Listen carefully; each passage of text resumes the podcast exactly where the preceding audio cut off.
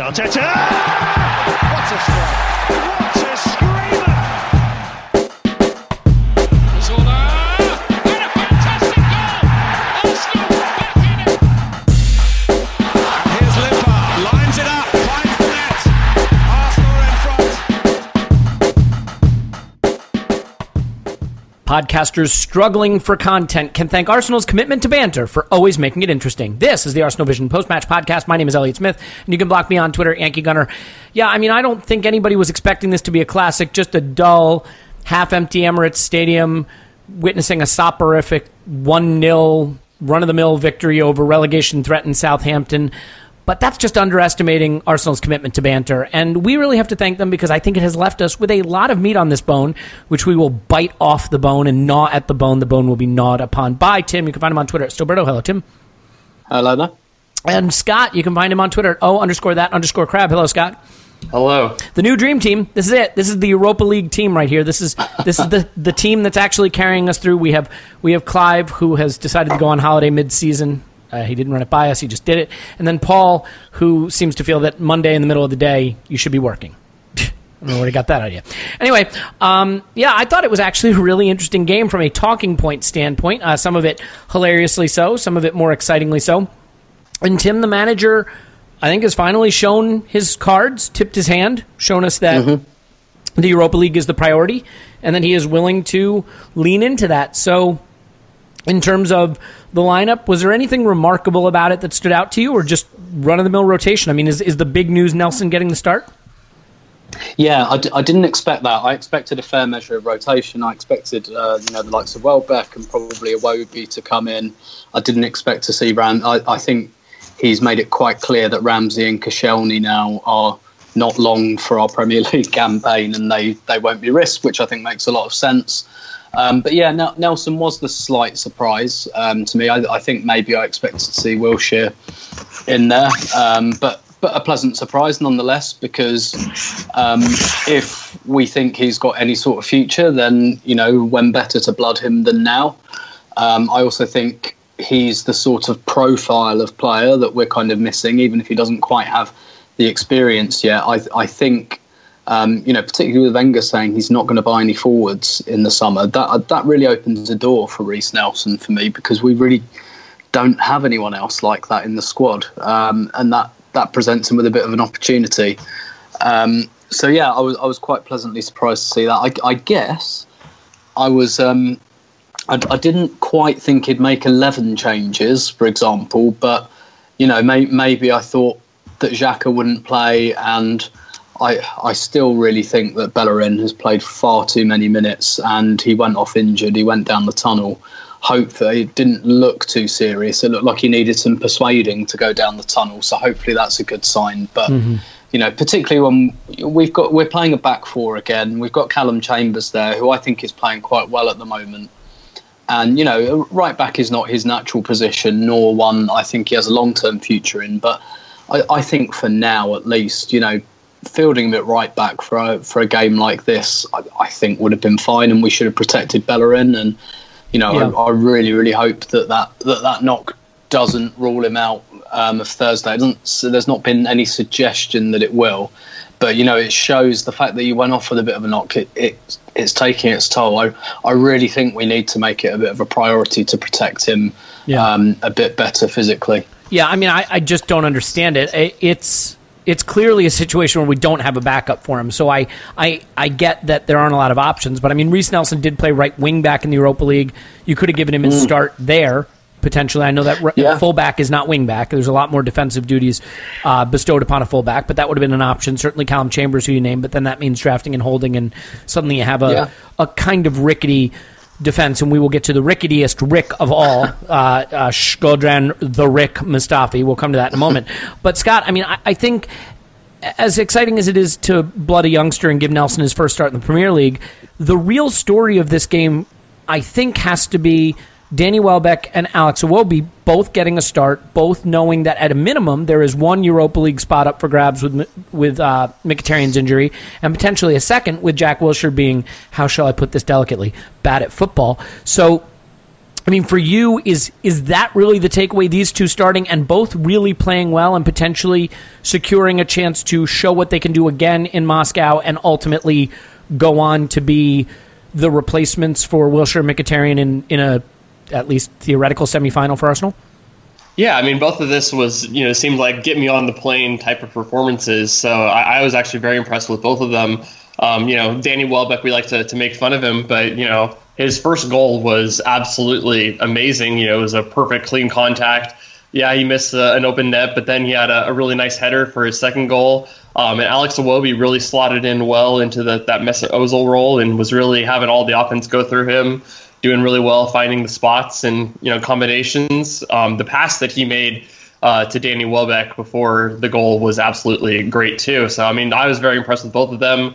Um, and I think both of them could actually yeah, get a start on Thursday, and I would be happy. Um, I was, you know, a big wanting to see Welbeck, um, you know, last Thursday, and he didn't get in. But, yeah, I think he's really solidified his spot. I think he does add some, some good things. And, you know, if he's actually being able to kick the ball, that's even better. Yeah, well, and I mean, end product and directness and running to replace Mkhitaryan's, and Iwobi giving you more of what Jack notionally should provide, which is security on the ball, close control, uh, comfortable, confident, uh, reliable distribution, the things that Wilshire, you might identify with him, but really have, have been absent from his game of late. And, you know, I, I know there were some people frustrated when Aubameyang got taken off because it's like, hell, he can only play in the Premier League. What are you resting him for? But I'm going to do the unthinkable and defend Arsene Wenger here for a moment. I think it may have been in his mind to say, let me get Lacazette on with Welbeck and Iwobi because they're going to be playing together in the Europa League. And sure, the risk of injury is something you have to take into account, but there's something to be said for getting them twenty minutes together as a, as a tandem. I mean, Scott, do you think that might have been his thinking behind doing that?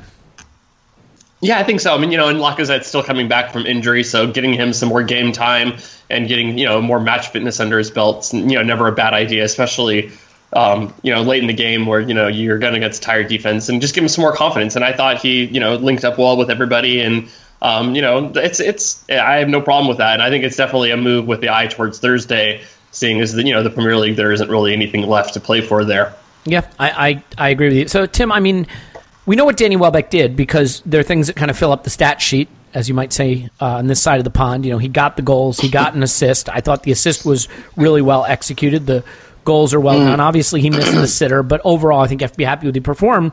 But Alex Iwobi had a really, really good game, and yeah. not just a good game, but a good game that produced end product. Three key passes, two assists, mm. right? A shot on target.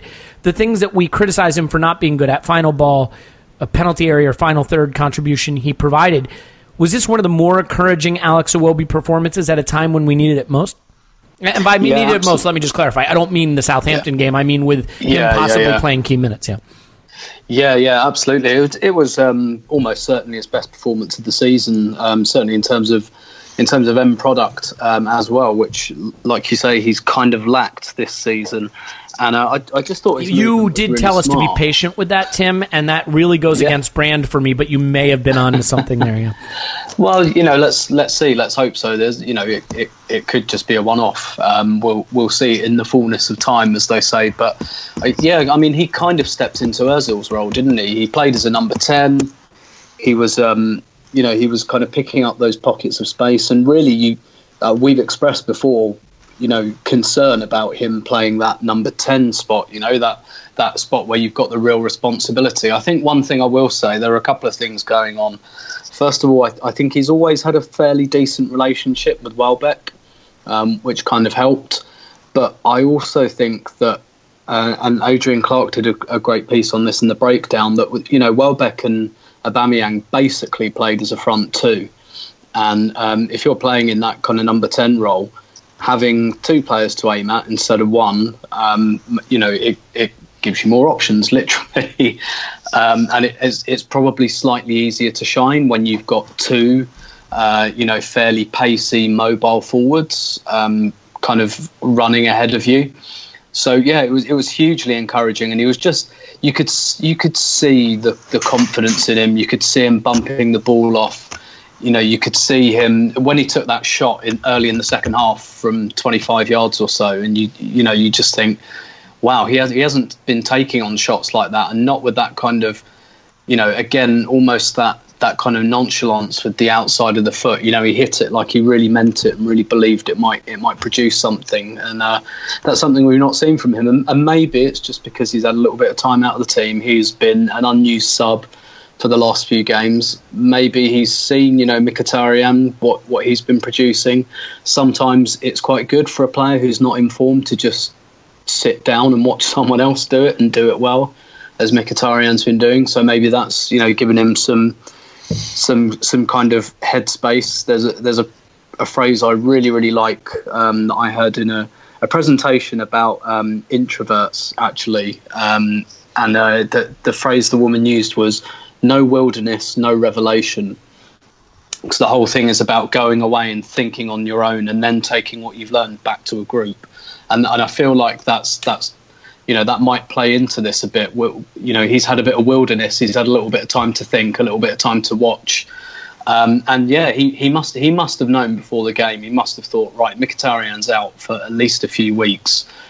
This is my chance. This is like a real chance for me to stake my claim. I'm out of favour. Um, so yeah, there's. I, th- I think there are some th- some things going on with his performance, some tangible, some intangible. But for me, certainly his best performance of the season. Maybe unless you discount the really good kind of defensive, disciplined performance at Stamford Bridge back in September. Yeah, yeah, I, I think it's really encouraging because we are, I mean, almost certainly going to need him. I think it will be both him and Welbeck, and we'll we'll debate that coming up. Uh, quick follow up question though for you, Tim. What what was it saying? No wilderness, no revelation. Yes. Do you want to just be honest and admit that you actually so- saw that in a Galactic Brain meme and that it wasn't actually from any book you read? No, no, no it was it was actually in a TED Talk. Um, okay. Um, but it, but a really good one. Really okay, good one. okay, you're off the hook. Not from a Galactic Brain meme. Okay, um, or the, the Duck Dynasty guys or whoever they are. The, what, what's the new no. meme going around where they have there? There's some uh, yeah, yeah, American American Chopper. American Chopper meme. That's it. I do actually rather enjoy that one. Um, Scott, before we come on to the disaster that is Shkodran Mustafi, let's just talk briefly about Xhaka and El Neni. one hundred twenty-five passes for El Neni. Uh, one hundred thirteen passes for Granit Xhaka. Or other way around, but.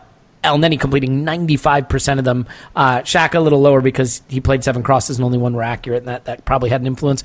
But in the, in the mid-eighties, I mean, there's a lot of ball security in there. I don't know that they were, you know, as dynamic as they could be. Uh, certainly El Neni is not associated with that, um, and we could talk about him getting sent off later and Jack's role in that, certainly. But with respect to just the way that pairing works, we talked about maybe using uh, Iwobi and Welbeck together to replace Wilshire and Mkhitaryan, but with El Neni showing that he can be a high-volume, safe, secure passer partnered with Xhaka, and given that we have a three-goal lead in the tie, would you be tempted to let them stay together and just push Ramsey forward and only make uh, one change for Mkhitaryan, whether it's Welbeck or Iwobi, and, and have that greater ball security in central midfield? Yeah, I mean, it's not a, a bad idea, and um, I really liked uh, a couple seasons ago with Ramsey on the right. I thought that really freed him up to to do good things and to kind of cause havoc. Um, one of the things is, you know, they, they both Xhaka and El Neni led the team in passes, and they also passed to each other the most often. I think I have it here, El Neni to Xhaka thirty-six times, and Xhaka to El Neni uh, twenty-seven times. So you could definitely say, yeah, it was a lot of sideways passing. So it wasn't, you know, necessarily progressing the ball forward or those killer balls, but um, it was something that, you know, Arsenal kind of just needed to get control of the game because it was definitely a bit of a, a crazy open one at times. So sometimes just getting that yeah. ball security was a little bit what was needed. Well, and when you have um, a three-goal lead in a tie, which is coming up on Thursday, I mean, you could argue that, that the same might be required. Exactly, yeah. This isn't necessarily a, a go out and a attack, you know, with a crazy head on fire kind of a thing where, you know, Arsenal need to go gung ho. Well, and Ramsey so running up a- the pitch, leaving Xhaka exposed. I mean, if you push him forward and you leave those two together, you at least have that, that security in the middle of the pitch.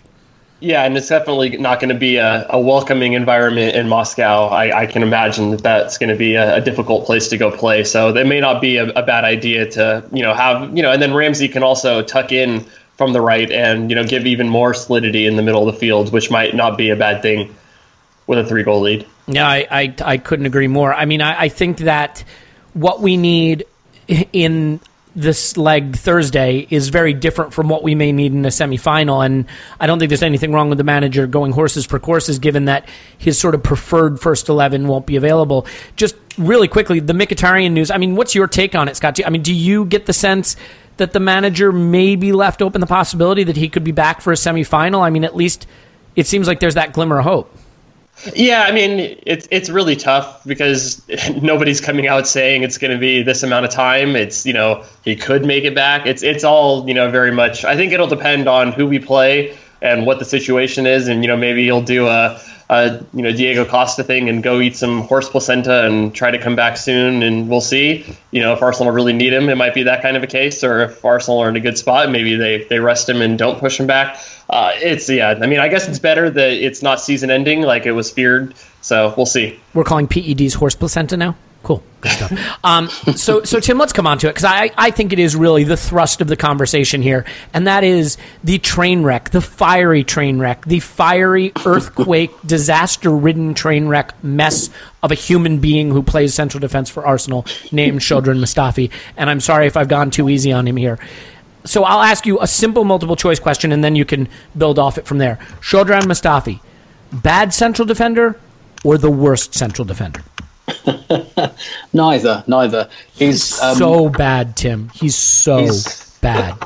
What he is is he's certainly capable of being absolutely terrible, but what he is is wildly inconsistent. He he he rarely gives you a seven out of ten. He's either kind of nine out of ten or two out of ten. And, and yeah, isn't that exactly a... what you can't have from a central defender, right? Like like.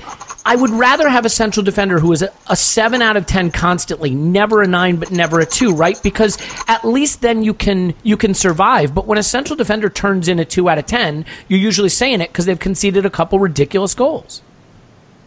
Yeah, yeah, yeah. There's definitely that that side of it. I, he reminds me of David Luiz. Um, Interesting. To be honest, yeah, in that, that's an easy, easy you know, analogy. Yeah, yeah he, he can put in those nine out of tens and make you think, wow, this this is a real defender here. And then in the next game, you look at him and you think, this this isn't a footballer, is it?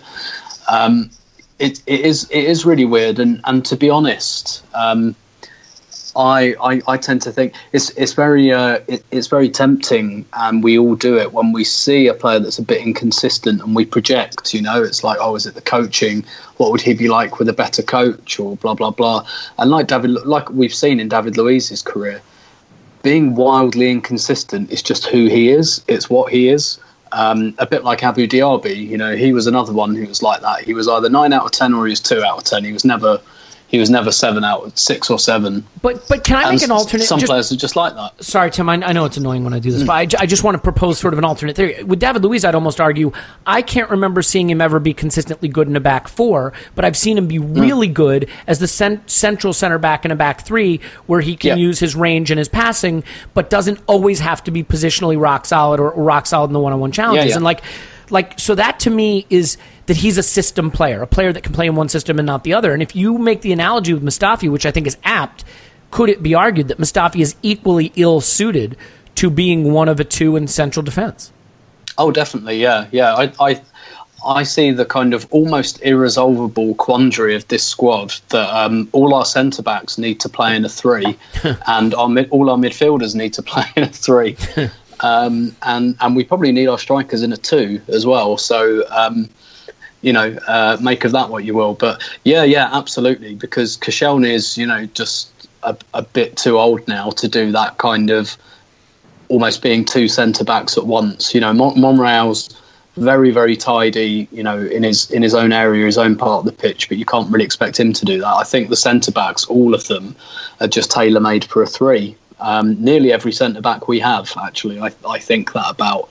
Um, and to be honest, like probably most centre-halves are, are more comfortable playing in a three. It makes sense, right? The more, you know, the less space you have to cover, the you know, the better you can do your job. But I, I really think it with Arsenal, and I, I think Mustafi is really kind of almost made for that central pin in the in the way that David Luiz is. Um, it doesn't make him any less rash um, or any less. But he's know, got cover. Inconsistent, exactly. Yeah, yeah. You, you know, you're you're kind of. Yeah, exactly. He's got a bit of cover. You're helping to cover those kind of those brain parts um, a little bit. So yeah, I, I, I just some game when he's on it, he's fine in a back four, but but quite often he isn't, and he's a bit of a disaster area.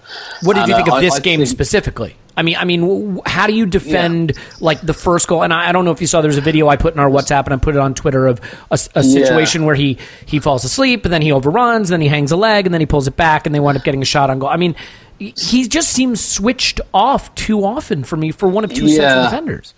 So, yeah, yeah. So with, with the first goal, to, to be absolutely honest, in the stadium at the time, I thought it was Czech's fault. I, I immediately, I, I, and I don't know what it is. Maybe it was my angle. Maybe it reveals some kind of bias, um, you know, against Petr Cech or whatever. But as soon as the cross came in, I just went keeper, and um, and I, I really, really thought it should have been Czech's fault. I, I think any ball that dribbles into your six-yard area like that, because basically what's going to happen if Mustafi gets there? He's just going to hook it out for a throw-in or a corner.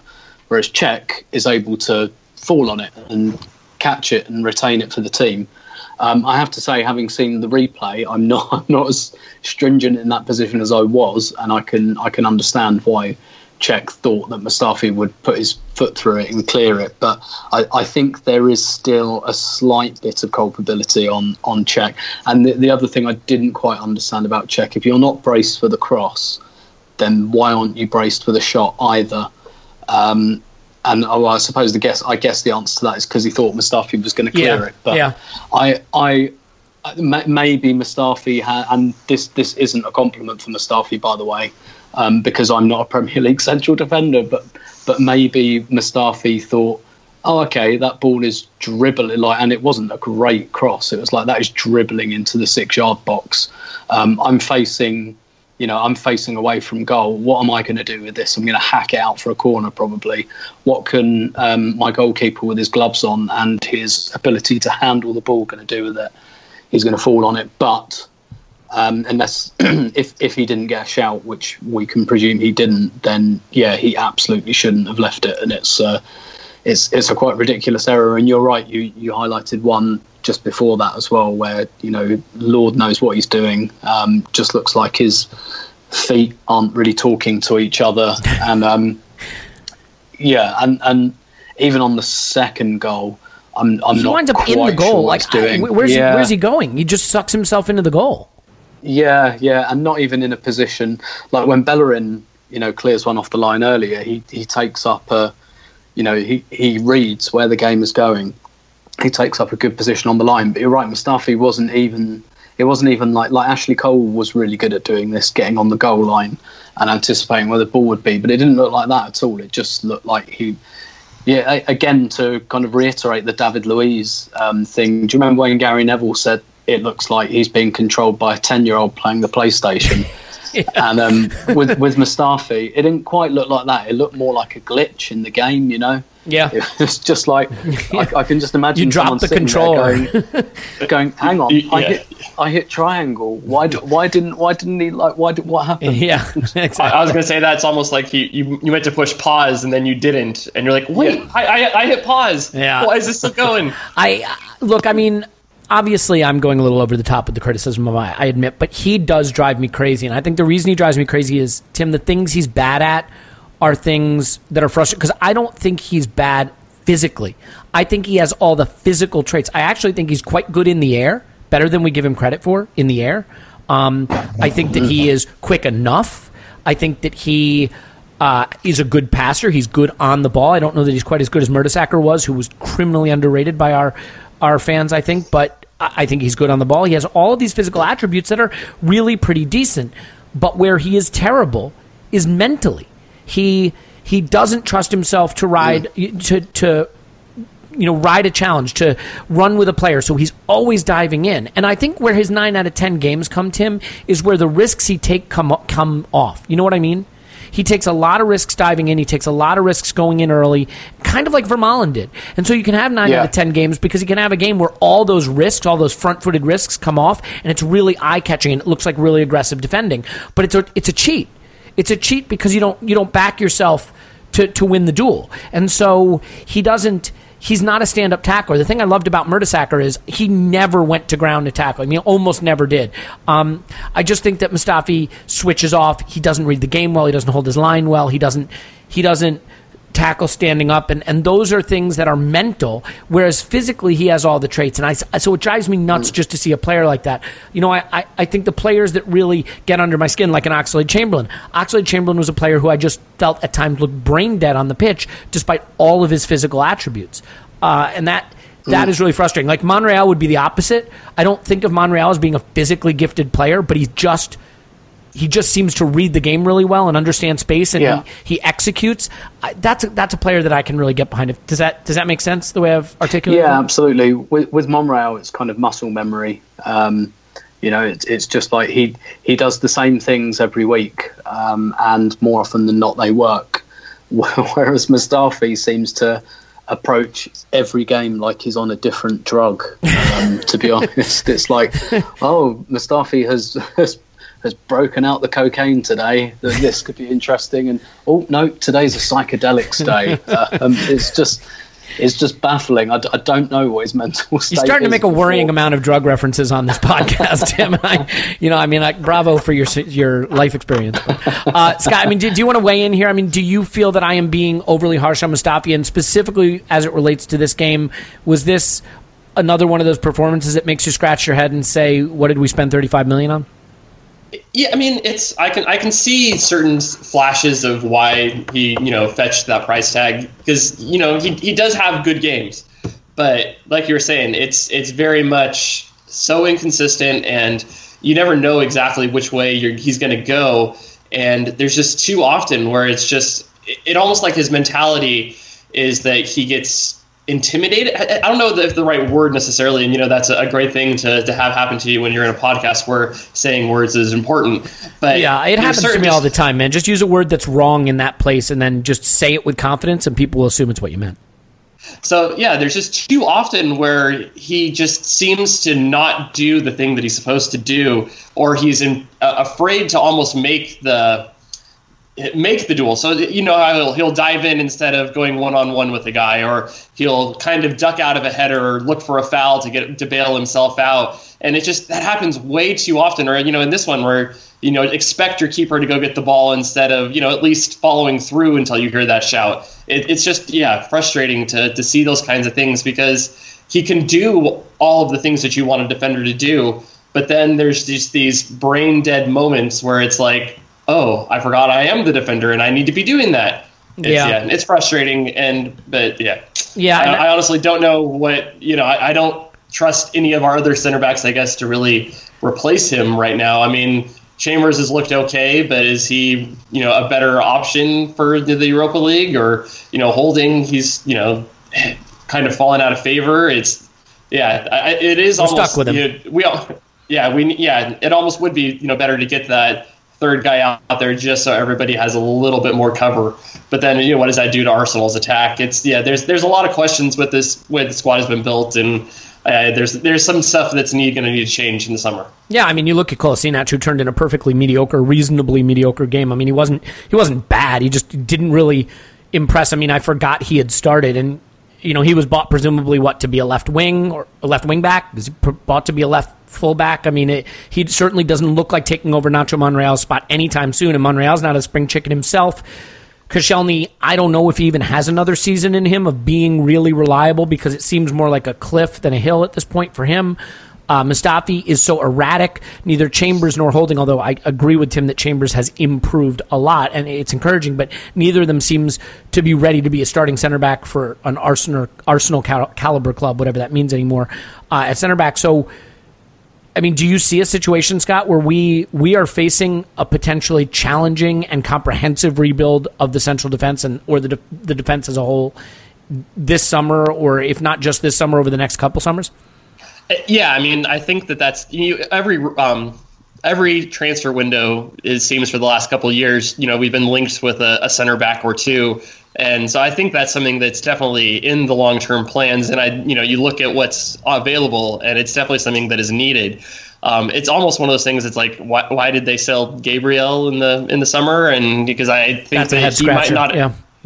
he, I mean, he had he had moments like that, too, where he would kind of do things that were kind of baffling, but I think he was a little less inconsistent than what Mustafi's been. So I, I don't know. I, I think there's definitely going to be some some long-term planning that needs to go this summer. Get a get a center back who's in that, you know, that twenty-five, twenty-six age range, so that we can have someone to long-term replacement for Koscielny, who, yeah, is definitely getting concerning with his ability to, to keep it going at this elite level. So, yeah, I mean, the combination of, of both just what seems to be a natural decline in his game and the fitness issues mean that, as much as we love Koscielny, going into next season expecting him to be the regular anchor of the central defense is a risky proposition. I don't think Mustafi is consistent enough for that. Um, you know, maybe we will go back in for Johnny Evans. I, you know, I have no idea what will happen, but it looks like there's some kind of rebuild that has to be done there. And I, I just want to say, you know, one thing, you guys, that happens a lot right now is that whenever a player plays poorly, but we don't want to write him off, they get the, well, how can you judge anyone under Arsene Wenger right now? You know, they, they get that caveat, especially defensively. Well, you know, no one looks good in Arsene Wenger's defense except Koscielny, so how can you judge anyone? But, like, I think you still can judge people. You know, I think when a player doesn't attack the ball, when a player dives in a lot, when a player doesn't, you know, read the game right, I think you have to start to make some kind of judgment about them. And to me, I think Mustafi is at the level right now where believing in him to be an anchor of our central defense for the next several seasons is just too much confidence in him that you could have. Um, I think we can get off that for a moment. I, I, I want to address the attacking play, which, you know, once again produced three goals. But really, really quickly, Tim, before we, we get into the goals and, and our improved attack, do you have anything to say about Nelson's game other than didn't do anything terribly wrong, didn't do anything terribly right, game kind of passed him by, but good for him for getting a start? Yeah, a little bit. He he had a few nice touches, which which suggests that um, he has some confidence about himself. He had a lovely, like, I think for that Xhaka shot, Um, that came from him doing like a bit of a, a Cruyff turn on the edge of the area, and he, he had a bit of a chapeau um, at one moment as well. So he doesn't lack for confidence, I think we can see kind of in the long term. Um, but yeah, he he didn't really manage to stretch his legs and, and get at anyone. But, you know, I, I think you see a lot of debuts like this from teenagers that they just try and concentrate on getting the basics right, which I think he did.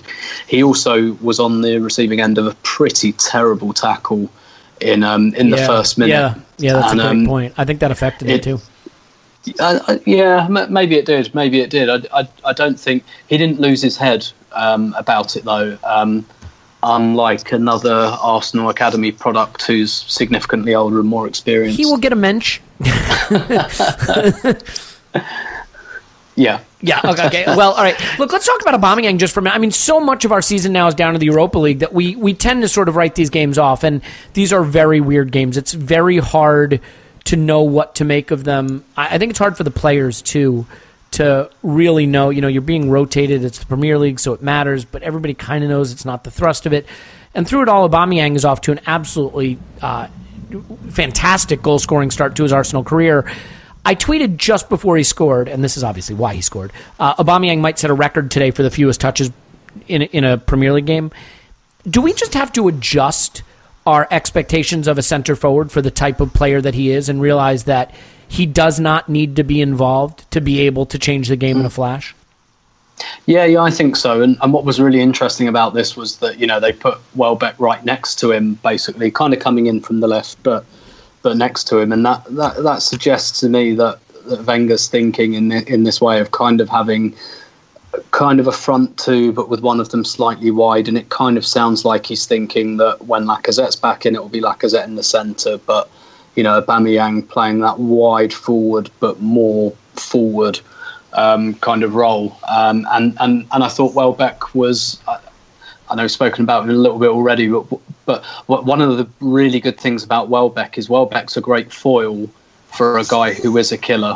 Um, in the box, he's he's, a, he's been a really good foil for Lacazette earlier in the season. He's been a really good foil for Alexis before. He's you know really he was a really good foil for Aubameyang when he's you know like that Östersund's game, when he's the main man and he's got all these creators behind him. I think he struggles, but when you know he's got basically when he's kind of playing that, um, you know it, it's what Clive would call kind of Chiefs and Indians, you know. Mm-hmm. Welbeck, Welbeck's kind of a, a very good kind of servant, for want of a better word.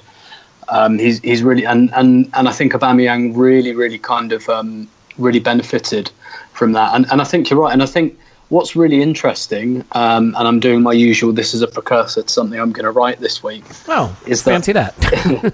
Is that Arsenal sold um, their three top scorers from last season, um, and yet we're still scoring very prolifically. And, you know, we spoke a little bit on the last pod about how Özil and Ramsey have picked up some of that slack, but largely it's because Aubameyang and Mkhitaryan have come in and started producing straight away.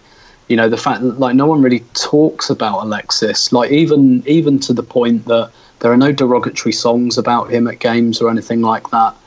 Um, Giroud is a player I don't think we miss at all, because it was just becoming important to move away from that type of player. And we're seeing at Chelsea at the moment, actually, he's not getting that much more football at Chelsea. He's coming on eight, ten minutes to go when they desperately need a goal and they just want to lump it up. Um, I don't think Chelsea really figured out how to use him yet.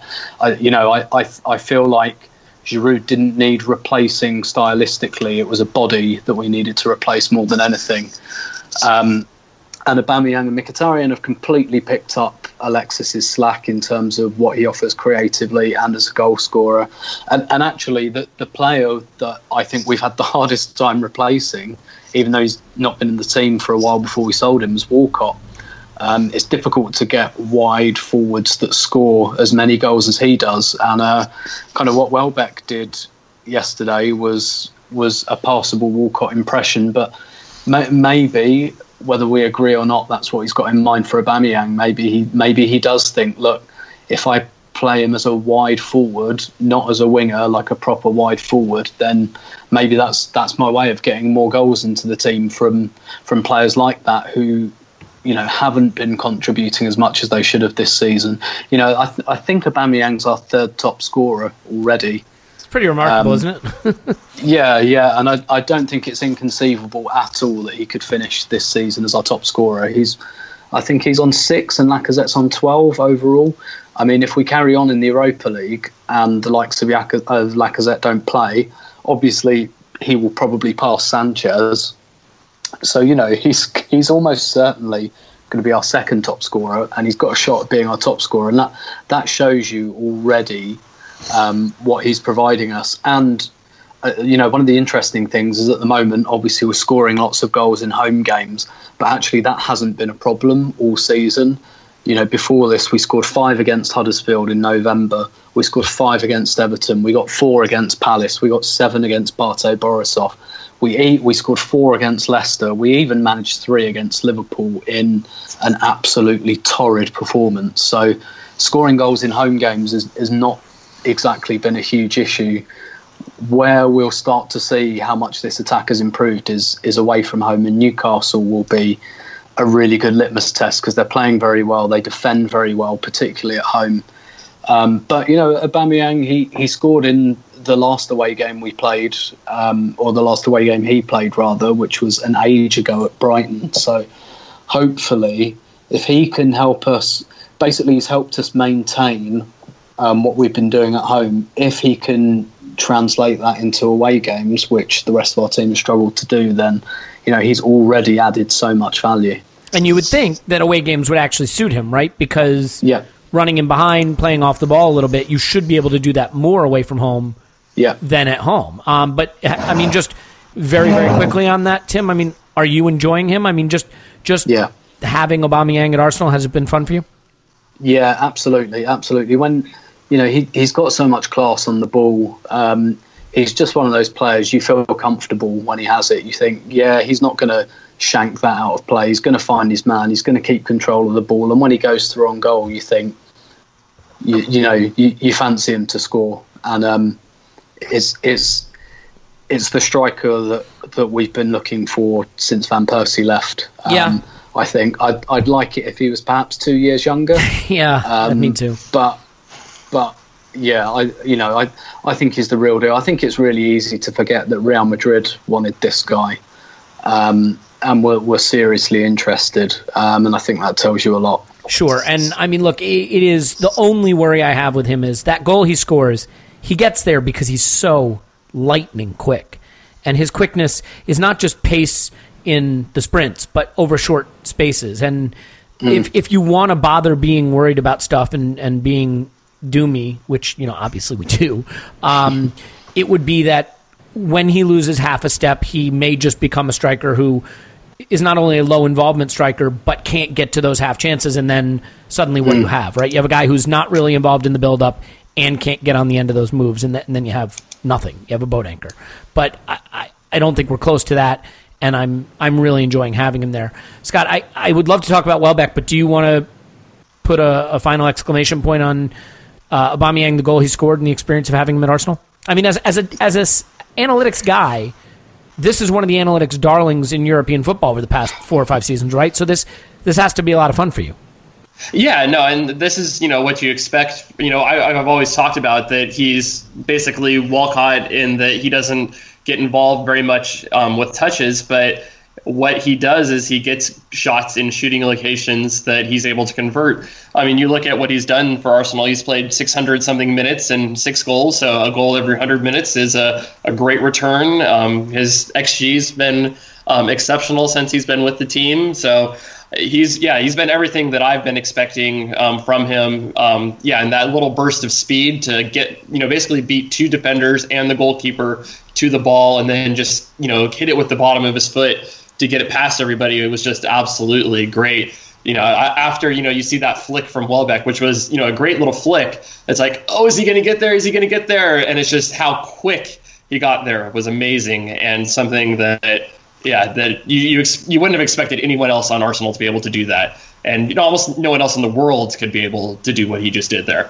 Yeah, yeah, and, and it's, you know, long may it continue. So as far as Danny Welbeck goes, he had a Welbeckian game in some ways, and I don't mean that negatively. I mean, he was involved in the ways he usually gets involved. He did have a horror miss, although I think the ball fell to him in a in a bit of a weird way. If you know, I wanted to give him a little bit of a defense. But the the goal that actually I thought was interesting was the deflected goal that he scored, the first of the two, because the way he pulled the ball down, his first touch, his cut inside, the clean contact he made, that was a really confident technical move that results in a goal and not something we uh, traditionally associate with a guy who trips himself trying to shoot. So was that really a, a bright spot for you with Welbeck, seeing him do that and thinking maybe his form and his confidence might be on the, the upslope here?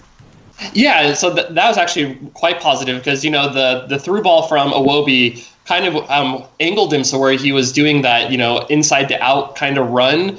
But then he was able to take his touch to be able to cut it back inside and turn his defender inside out. When so often when he was playing striker before, he would get that ball and instead of looking to cut inside, he would keep going to the outside, you know, and then look to maybe do some sort of a cross or, you know, the the, the play would just break down.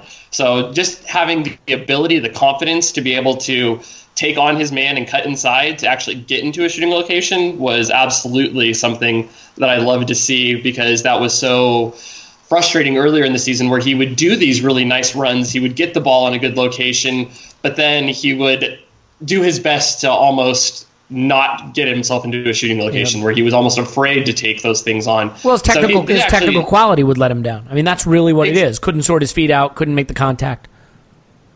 Exactly. So, yeah, this time I think he, he really did well, and I was, yeah, really impressed with his, his being able to cut that ball in because, you know, you know he got the ball in a good location there in the wide box, but then to actually cut it across to get into the central area to be able to take that shot, yeah, it was, you know, it got a nice deflection, but he still was able to get the, the solid power behind it and, you know, cl- uh, struck it cleanly, which was, you know, good to see.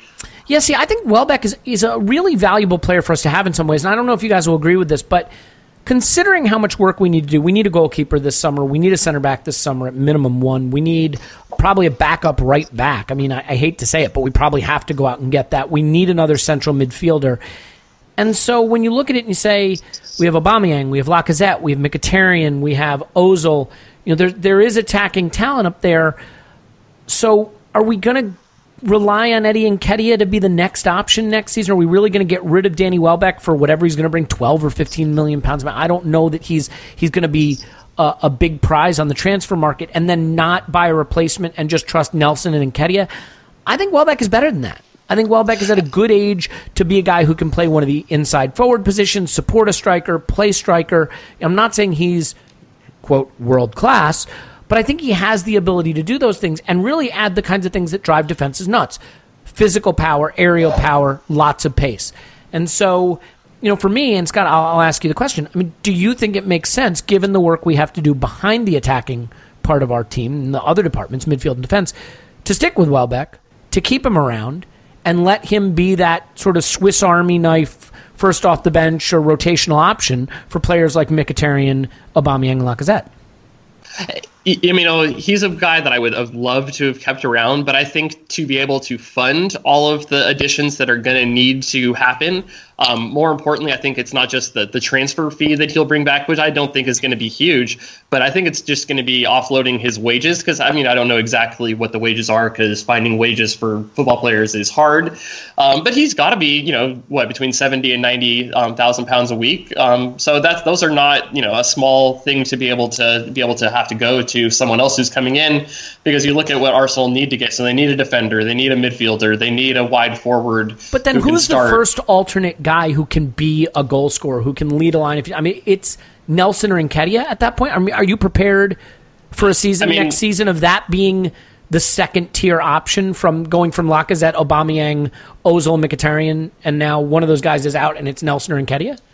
I mean, you know, you might look at, you know, it might be a Iwobi. Um, you know, there might be someone else. Yeah, I think there's going to be enough attacking, because I'm not sure if um, Lacazette and Aubameyang are going to always start together. So one of those guys might be there to put in. But that, I think that's where at the, the point where, with the, the wage restrictions that there are in the Premier League, um, unless Arsenal can really do some commercial magic next year where they can increase the, the amount of revenues they're coming in, that there's going to have to be, you know, sacrifices made in the squad somewhere, where we're not going to be able to to keep everyone. And I think that's always been one of the issues with Arsenal, is that we have some of these fringe guys that are, they're definitely good enough to, you know, keep as a squad player, but you almost have to go with a almost a stars and scrubs thing um, with Arsenal's Um, you know, restrictions that are in the Premier League now, where we can't have, you know, these guys on high wages that aren't going to be everyday starters. That's true. You'll have to, so, I mean, it's, yes, he's an ideal player to have, and I'm not saying that I don't want him. I'm just saying the the reality is that he may not, he might be a guy that is expendable just to make improvements elsewhere. Sure. And I mean, I, I guess my argument would simply be, if you sell him and then feel you need to buy one more player up front because you feel short of senior players up front, you're probably going to wind up spending more on the replacement and on the wages of the replacement than what you secure from Welbeck's sale. So I, I think yeah, that's I mean, where I, you get into it. Yeah. And I think the other thing is you have to look. So he's twenty-seven. He's got one more year left on his contract. So this is either extend or sell time. And do you really want to, you know, ex, you know, have him going into his thirties, you know, his late twenties? Or you could look at maybe getting a guy who's, you know, twenty-two, twenty-three, who might be okay with being that, you know, twelfth, thirteenth yeah, guy, you yeah, know, that's fair. Come in. I, so. I, you know what? I mean, my answer to that depends. If you say we can get twelve million pounds for Danny Welbeck, I don't know that twelve million pounds allows us to do a whole hell of a lot we couldn't do otherwise. And at that point, I think the player is more valuable than the money. If you say we could get twenty million for Danny Welbeck, you know, I don't know that we could, but then, yeah, then I'm selling one hundred percent. So, uh, you know, enough of that. Uh, I'll just have uh, Gazidis and Ral on the, on the show next time, and they, they can answer these questions for us. All right, Tim, let's get to the fun section. I mean, the Mustafi section was fun. All of this is fun. This has all been tremendously fun, but let's get to the really fun part, and that's Jack Wilshere. So we beat Stoke three nil, and Jack Wilshere was terrible. Was it three nil? That yes. doesn't sound yes. right, but that's what it was, yeah. Amazing. Uh We won four one against C S K A Moscow, and Jack Wilshere was terrible.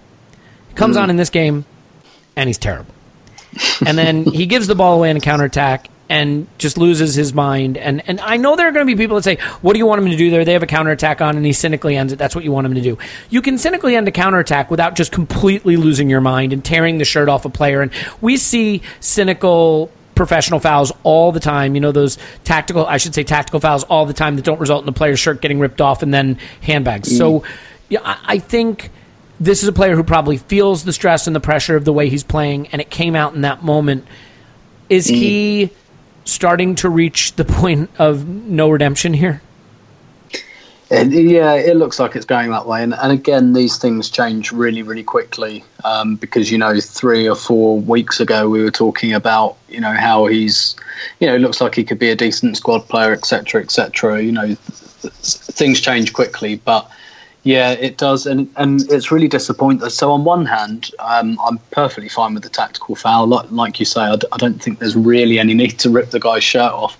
On the other hand, you could say, well, yeah, that, but that ulti- and I, d- I don't think this was by design by any means, but ultimately it gets the guy sent off as well. So it's like a double bonus. He stops the attack and he winds the other guy up and, and gets him a red card, which you could say is um, a, a, a pleasing application of the dark arts, but I mean, that that's not what it was designed to do, because he then proceeded to kind of lose it afterwards. He was fairly fortunate, I think, that Petr Cech, uh, wearing captain's armband, obviously felt responsibility, and he came rushing out to kind of stop him. Um, and Wilshire was, you know, still taking exception to Petr Cech as well. And I think Cech was just saying, look, thanks, you've do- you've done... you know, you've done your job here, move on. There is there is absolutely no need to continue to be involved. And ultimately, you just kind of think he should have grown out of this a bit by now. Like, um, I'm I'm all for a, a bit of cynicism, but, you know, and, and it's the not frustration just that, like, is evident. To, I mean, you know, this yeah, was not just a foul. Goal. It's frustration. Yeah, and, and on the second goal as well, he just comes charging out into an awful position. Stands there and gets um, bypassed, yep. And gets bypassed because he's not thinking, his, his body shape's not right. He, he makes it very, very easy to go around him, and, and you can tell that's and and that's that's just still Jack, you know, and he's he's twenty-six and he's still like, you know, still finds it difficult to control himself when things aren't going his way, and He, he really should have mastered that by now, and it's it's one of um, it's always been one of my frustrations with Jack. You know, with some players, like, they need a bit of edge to their game. I, I I don't think Jack does. I don't think Jack has ever needed that quote unquote edge.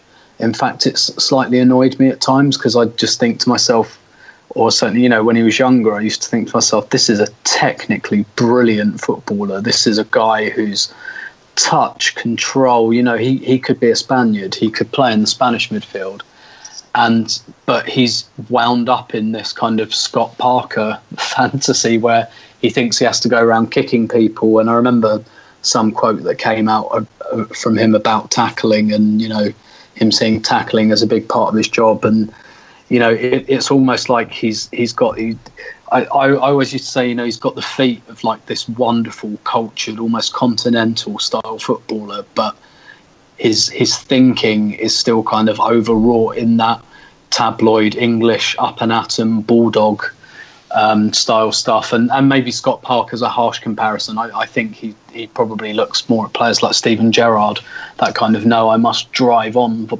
by force. And um, I actually thought when he came back into the team this season, he, he kind of stopped doing that. He, I thought, you know, he looks like he's readjusting to what his body can do. He's, you know, I've, I've said it on many pods, I think, to, to kind of rescue his career, he's got to reinvent himself as a bit of a deep-lying playmaker, which is a role he played very well for England a couple of years ago. I, I think that's where he should see his future. Um, but yeah, it's it's... it's quite discouraging um, to see him like this, not not just playing badly, um, but to see the frustration taking over him, and the fact that that hasn't quite matured. And, and maybe, you know, as it was with Wayne Rooney, it probably never will. Mm-hmm. Um, but with Rooney, I kind of saw, you know, when you're a striker, I can kind of see the, the the value in having that kind of edge, and if you're a certain type of midfielder. But I don't think that that's the type of midfielder Wilshire is or should be, but it seems to be the type of midfielder he wants to be. And um, you know, he's he, he's got other gifts, and um, unfortunately his body wouldn't let him be that kind of midfielder anymore anyway. So yeah, I, I think it, it was another fairly rotten uh, performance, another what seventy percent Um, on the ball, which, worst of any outfield player, which, and that's consecutive which games. Which is unreal, unreal for him. Um, it's you it's know, exactly what you think you get like, from him, right? Yeah, ninety percent passing, security on the ball. He yeah, gave the ball away more yeah. than any other player in just his twenty minutes on the pitch. Uh, pardon me, twenty-seven minutes on the pitch, and he had the lowest pass accuracy of any outfield player for yeah. the second consecutive game.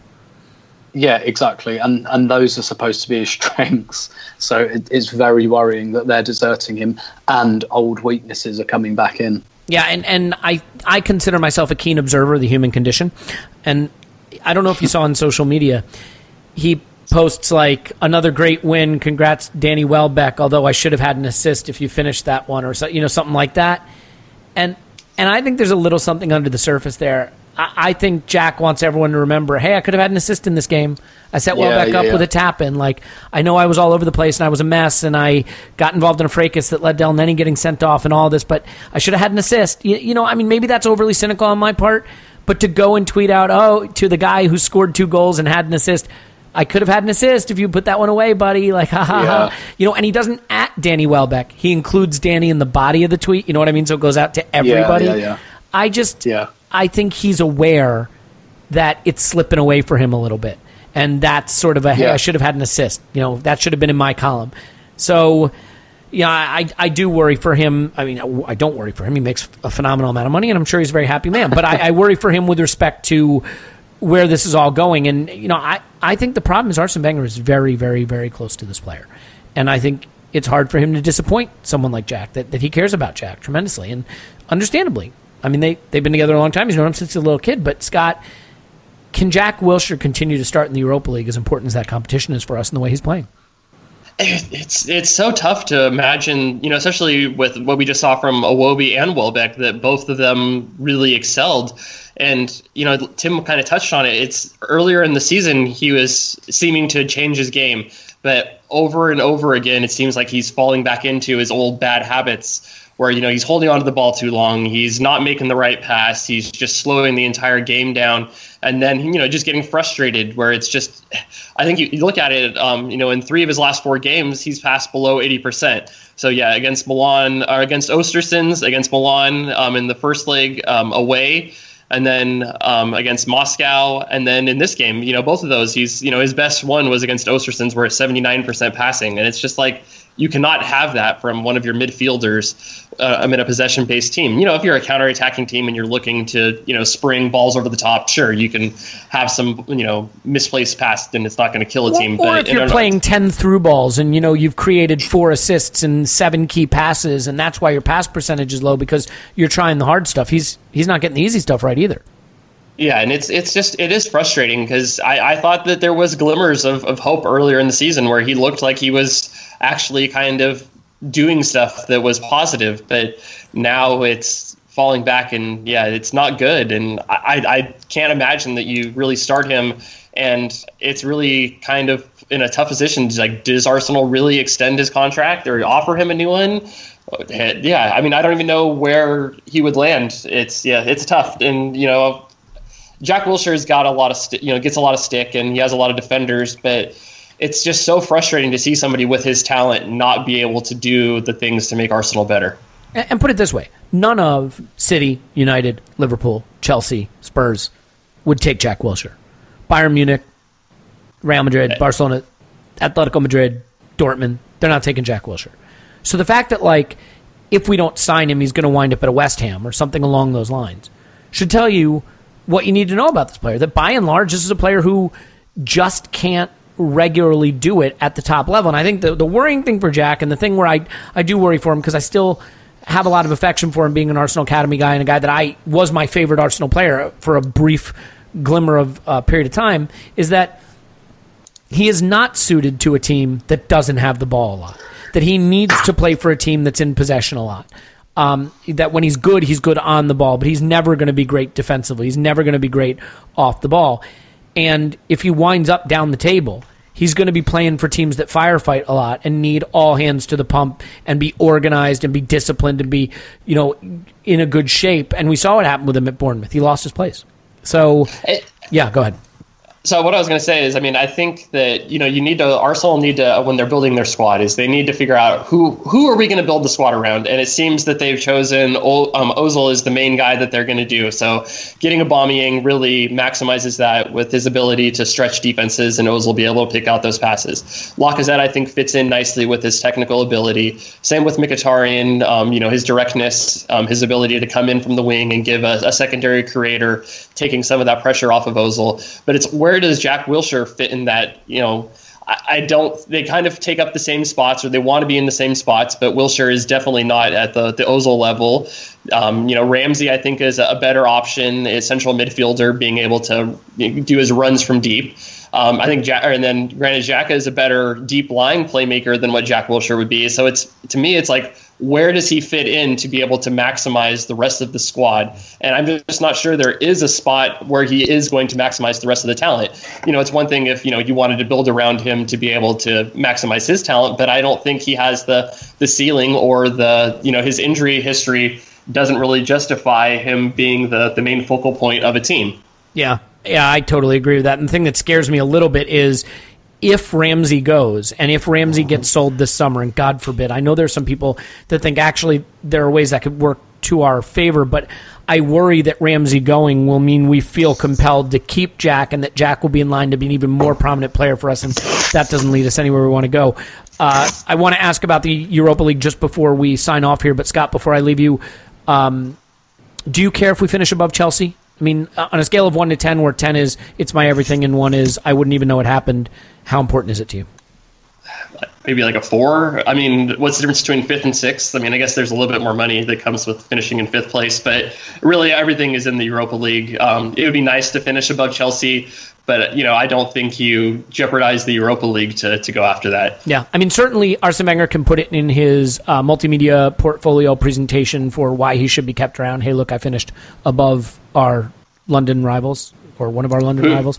Um, who, whose manager is going to be leaving or maybe has left, or yeah, who knows what's going he on. He may be gone that. As we're recording this, yeah. um, Tim, I want to talk Europa League, but let me get your thought on that. one to ten, how much do you care if we finish above Chelsea? Uh, three, I think, if it's between fifth and sixth. Um, if it was Spurs, my interest would probably be a bit higher. But honestly, fifth and sixth, who cares? Let's if we finish sixth and they finish fifth and we win the Europa League, then that's perfectly fine with me. Yeah, I almost feel like winning the Europa League is, is my everything right now, and I'd actually be yep. annoyed if we finished fifth and won the Europa League, because I think it would put a gloss on this season it doesn't deserve. I think the nice thing about finishing sixth and winning the Europa League is it really does sum up the season, right? We can be thrilled yep. that we won a major trophy, thrilled that we're back in the Champions League, but it doesn't allow us to ignore or deny or uh, yep. be revisionist about how this league campaign went. You know what I mean by that? Yeah, absolutely. Yeah. Yeah. Yeah. It, it forces a, a, a bit of truthfulness on us in terms of reviewing the season. So, yeah. All right. As far as the Europa League, I mean, the, the tie is in really, really good shape, but I think we saw with Östersund and we saw with Milan that it can get uncomfortable quickly. So how would you like to see him line up for this game? Uh, and what are your expectations for it? Um, that's a really interesting question. I, I'm, I think there's a good p- case for playing Elneny and Xhaka, um, as you suggested at the beginning of the pod, but at the same time, I, I don't want us to get drawn into trying to protect the result, because I, I don't think we'll be very good at that. Um, so, yeah, I so I guess, you know, back four and goalkeeper pick pretty much pick themselves, Xhaka, Ramsey pick themselves, Özil, Um, and Lacazette pick themselves. So after that, I suppose it's, you know, two what two from Elneny, Iwobi, Iwobi and Welbeck. Um, I think I would be inclined and, and to play Iwobi and Welbeck. And Wilshire. I mean, you can't just assume he won't be in the reckoning. No, no. I I kind of rather he wasn't, but um, you're right. I, I I think he could well be. I mean, personally, I, I play Iwobi and Welbeck um, together, and, and I think, like you say, they're kind of bringing, um, taking Aubameyang off for the last twenty minutes. I think that was with a little look towards towards Thursday, getting that kind of Welbeck Lacazette partnership happening again. Which which, and also I think, you know, if we're broadly going to set up to counter attack, then Iwobi, Welbeck, and Lacazette, kind of with Özil. That, that I think that puts us in pretty good shape to do that. And Iwobi and Welbeck, I think, are just about kind of, um, certainly in Welbeck's case, are, are defensively, dis- or, or sorry, they're disciplined enough off the ball um, as well. And, and, you know, Moscow gave us a lot of space um, at the Emirates, and having some kind of powerful runners, um, you know, and, and some guys that can press high up the pitch, uh, I, I think that could be quite handy. So, I, you know, I, I wouldn't, I, I I take your point. I think it's very tempting to put Elneny in there. I think I'd maybe look to do that a bit later in the game, maybe. um, depending on what the shape of the game is. If it's still nil-nil, for example, um, you know, then maybe on sixty minutes you you hook one of those attackers and put El Neni in, or if you're well in control of the tie. But um, yeah, I, I think I just set up nicely for the counter, and I think Iwobi, Welbeck and Lacazette is a really good front three for that. I, th- I think they played together in the Community Shield against Chelsea um, in August, and they all did a, a very good job, I think, on the on the counter. Yeah, I, look, you made a comment about you don't want to see us just sort of protecting the lead we have, which I totally mm. get. Having said that, I, I think setting up how we did at the Emirates, I mean, we were really, really open in that game. So if we play as open in Russia as we did at the Emirates, there's a chance that it could get really nervy really quick. Yeah. So I, you know, yeah. I don't know that a little more control and solidity is necessarily playing to protect our lead, if you know what mm-hmm. I mean. Um, yeah, yeah. I would say it's just it's sensible, balance. yeah, given how open we were. And, you know, I, I think Ramsey ha- had so much joy in that game, but it did leave us more open. So I think my one A might be El Neni and Xhaka in central midfield. Um, although I know, look, El Neni has this reputation for being sort of like a, a more defensively minded midfielder. He is not. He he doesn't tackle, no. He doesn't intercept, he doesn't dispossess, but he can play one hundred twenty passes at ninety-five percent pass accuracy, which is yep. a form of defense, right? I mean, controlling yep. the ball is a defensive action. So what I would say As is... Pep would tell you. What was that? As Pep would tell As you. As Pep would tell you. Yeah, exactly. Genius Pep. Great, great, great job there, Baldy. Um, but yeah, so I would say I would say that my one A might be Xhaka and El Neni in midfield, and then push Ramsey up. And then because you have Ramsey's extra added attacking influence in that in that front three, you could go with Iwobi for a little more technical control and passing, and, and he can drop into midfield if he needs to. And so you'd have El Neni and Xhaka, Ramsey, Özil, Iwobi, and Lacazette up front. Or, or, or, uh, he, or yeah, yeah, yeah you, you definitely could do that, or you could flip it another way. And if you're playing Welbeck and Lacazette, you know, a bit like Welbeck and Aubameyang, basically yeah. a front two, and you split the team up and you say, right, Xhaka and El Neni and the back four, you're the defensive part of the team, and we don't need you to go anywhere because we've basically got two strikers, we've got Ramsey, we've got Özil. You know, that's that's plenty to be getting on with, and you almost split the team up into into two different parts, and we say and you say you six just take care of this part of the pitch, don't really go beyond the centre circle, and you know Welbeck and Lacazette, you play like a front two, you run everywhere, um, and you know with Özil and Ramsey, we'll we'll kind of get the ball to you and create enough havoc there. Yeah, and God knows we have enough practice at having our attack get cut off from our midfield and defense, so it should be a natural way for us to do it. Um, yeah, I, I agree with that as well. I And I, I don't know that I'd be fussed if it was Welbeck over Iwobi. And and to to your point, by the way, say my one A was that. My one B would be set up how we did in the first game, except go with Welbeck and Iwobi instead of Wilshire and Mkhitaryan, obviously. So, uh, Scott, your your preferred uh, preferred lineup there before we say goodbye? Um, yeah, I mean, I think I'd, you're going to see Iwobi and Welbeck. I, I mean, I almost wouldn't be surprised if, you know, some crazy like Kolasinac coming in and he's going to play your, you know, your left wing. Um, just, you know, do the old, all the fullbacks come in and, you know, really kind of go for it. I would, I would be concerned about that because that would be almost giving or, you know, conceding that we're just going to defend. But I, I actually kind of, that kind of wouldn't surprise me to see something crazy like that just for the one off. Yeah, I... I don't know that Arsene will be worried enough with a three-goal lead and with as open as they were and the fact that now they have the onus on them to attack to be that conservative, although I totally take your point that he could do that.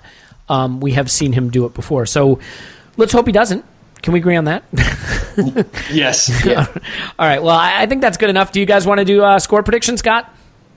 Um, I think it might be like a two one or something like that for Arsenal to win. two one Arsenal win. Tim? Yeah, I, I think I'd go for that, yeah. two one? two one, yeah. I'll say another four one Arsenal victory. eight two on aggregate, baby.